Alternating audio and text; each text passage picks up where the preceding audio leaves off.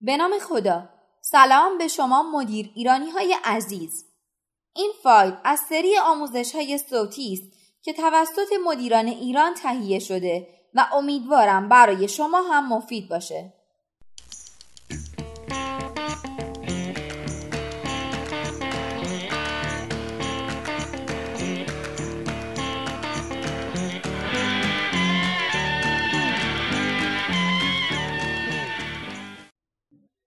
تصمیم من یک تصمیم درسته؟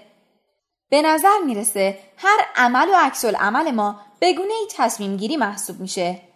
اینکه امروز با مترو به محل کار برم یا تاکسی یا اینکه از خودروی شخصی استفاده کنم. اینکه نوسنگک بخرم یا لواش. اینکه امروز کتاب بخونم یا نخونم. اینکه ادامه تحصیل بدم یا نه. و خیلی از موارد این چنینی. در واقع می‌تونیم بگیم تصمیم گیری اساسی ترین ابزار ما برای زندگیه. اما بعضی از تصمیمات ما اساسی تر و بعضی دیگر کم اهمیت ترن. میزان اهمیت تصمیمات رو می‌تونیم بر اساس دو شاخص تشخیص بدیم.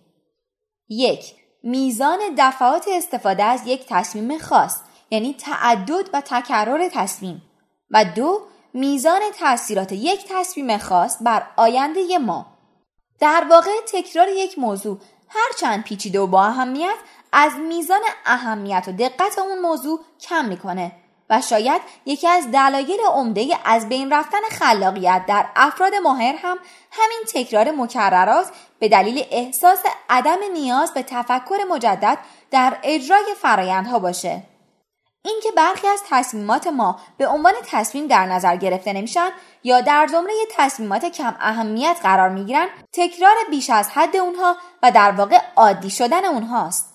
در حالی که در فن خلاقیت ما معتقدیم هر لحظه به بازنگری رفتارها و افکارمون نیاز داریم. در این مطلب قصد تعریف تصمیم گیری و یا چرایی اون رو نداریم. اما اون چیزی که مد نظرمونه تشخیص این موضوع که آیا تصمیم من یک تصمیم درسته و یا یک تصمیم غیر درست و غیر ضروری و یا حتی یک تصمیم غلطه؟ اساسا تصمیمات بر پایه دو موضوع اصلی در نظر گرفته میشن. اول هوس و میل ما به انجام یک کار و دوم برطرف سازی یک نیاز. معمولا تصمیماتی که بر اساس هوس گرفته می‌شوند تصمیماتی هستند که یا نتیجه درستی ندارند و یا اینکه ما رو با چالش های جدی مواجه می کنند. اما برخلاف هوس تصمیماتی که بر اساس نیاز گرفته میشن معمولا تصمیماتی هستند که به درستی به نتایج اونها فکر میشه. در انجام فرایند اونها معمولا دقت بیشتری صورت می‌گیره و تمام اون چیزی که می‌تونه آینده رو تحت تاثیر قرار بده رو پوشش میدن. در واقع تفاوت بین تصمیمات هوسانگیز و نیازمندانه تنها در نقطه شروع اونها نیست بلکه شاید اساسی ترین تفاوت اونها در اجرای تصمیمات باشه. معمولا در تصمیمات مبتنی بر هوس به علت گذرا و موقت بودن و در واقع احساسی بودن تصمیم اجرای اون و ادامه دادن اون به شکلی تفننی صورت می‌گیره و در برخورد با اولین مشکل شخص دوباره اقدام به تصمیم گیری هوسناک دیگه ای می‌کنه. که شایع ترین این تصمیم ثانویه رها کردن تصمیم اولیه است. اما برخلاف تصمیم مبتنی بر هوس در تصمیمات مبتنی بر نیاز شدت مقاومت و ادامه دادن فرایند کار به حدیه که حتی در برابر سختترین مشکلات و موانع شخص تصمیم گیرنده کمتر از تصمیم خودش برمیگرده. و اگر این اتفاق هم بیفته دوباره تصمیمی بر اساس نیاز گرفته میشه و نه بر اساس هوس. یعنی رها کردن تصمیم اولیه به خاطر رفع یک نیاز مهمتر و حساستر دیگه انجام میشه. به هر حال اگر در شرف گرفتن تصمیمات مهم و یا حتی کوچیک هستید بهتر قبل از تصمیم گیری به چند تا سوال پاسخ بدید. یک آیا موضوعی که می‌خوام درباره اون تصمیم بگیرم یک مشکل واقعیه یا فقط یک احساس و هوسه آیا واقعا با گرفتن تصمیم و انجام اون یک نیاز من برطرف میشه یا یک هوس دو اگر در خصوص موضوع مورد نظر تصمیمی گرفته نشه چه اتفاقی میافته؟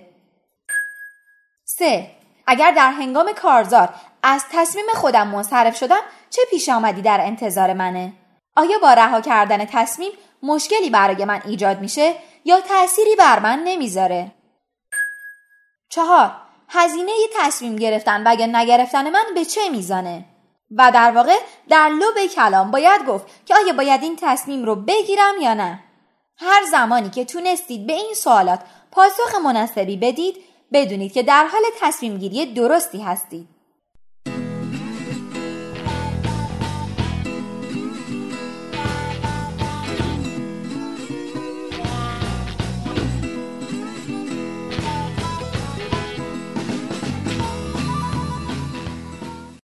مطلبی که شنیدید از سایت شکارچی ایده انتخاب شده بود که امیدوارم براتون مفید باشه.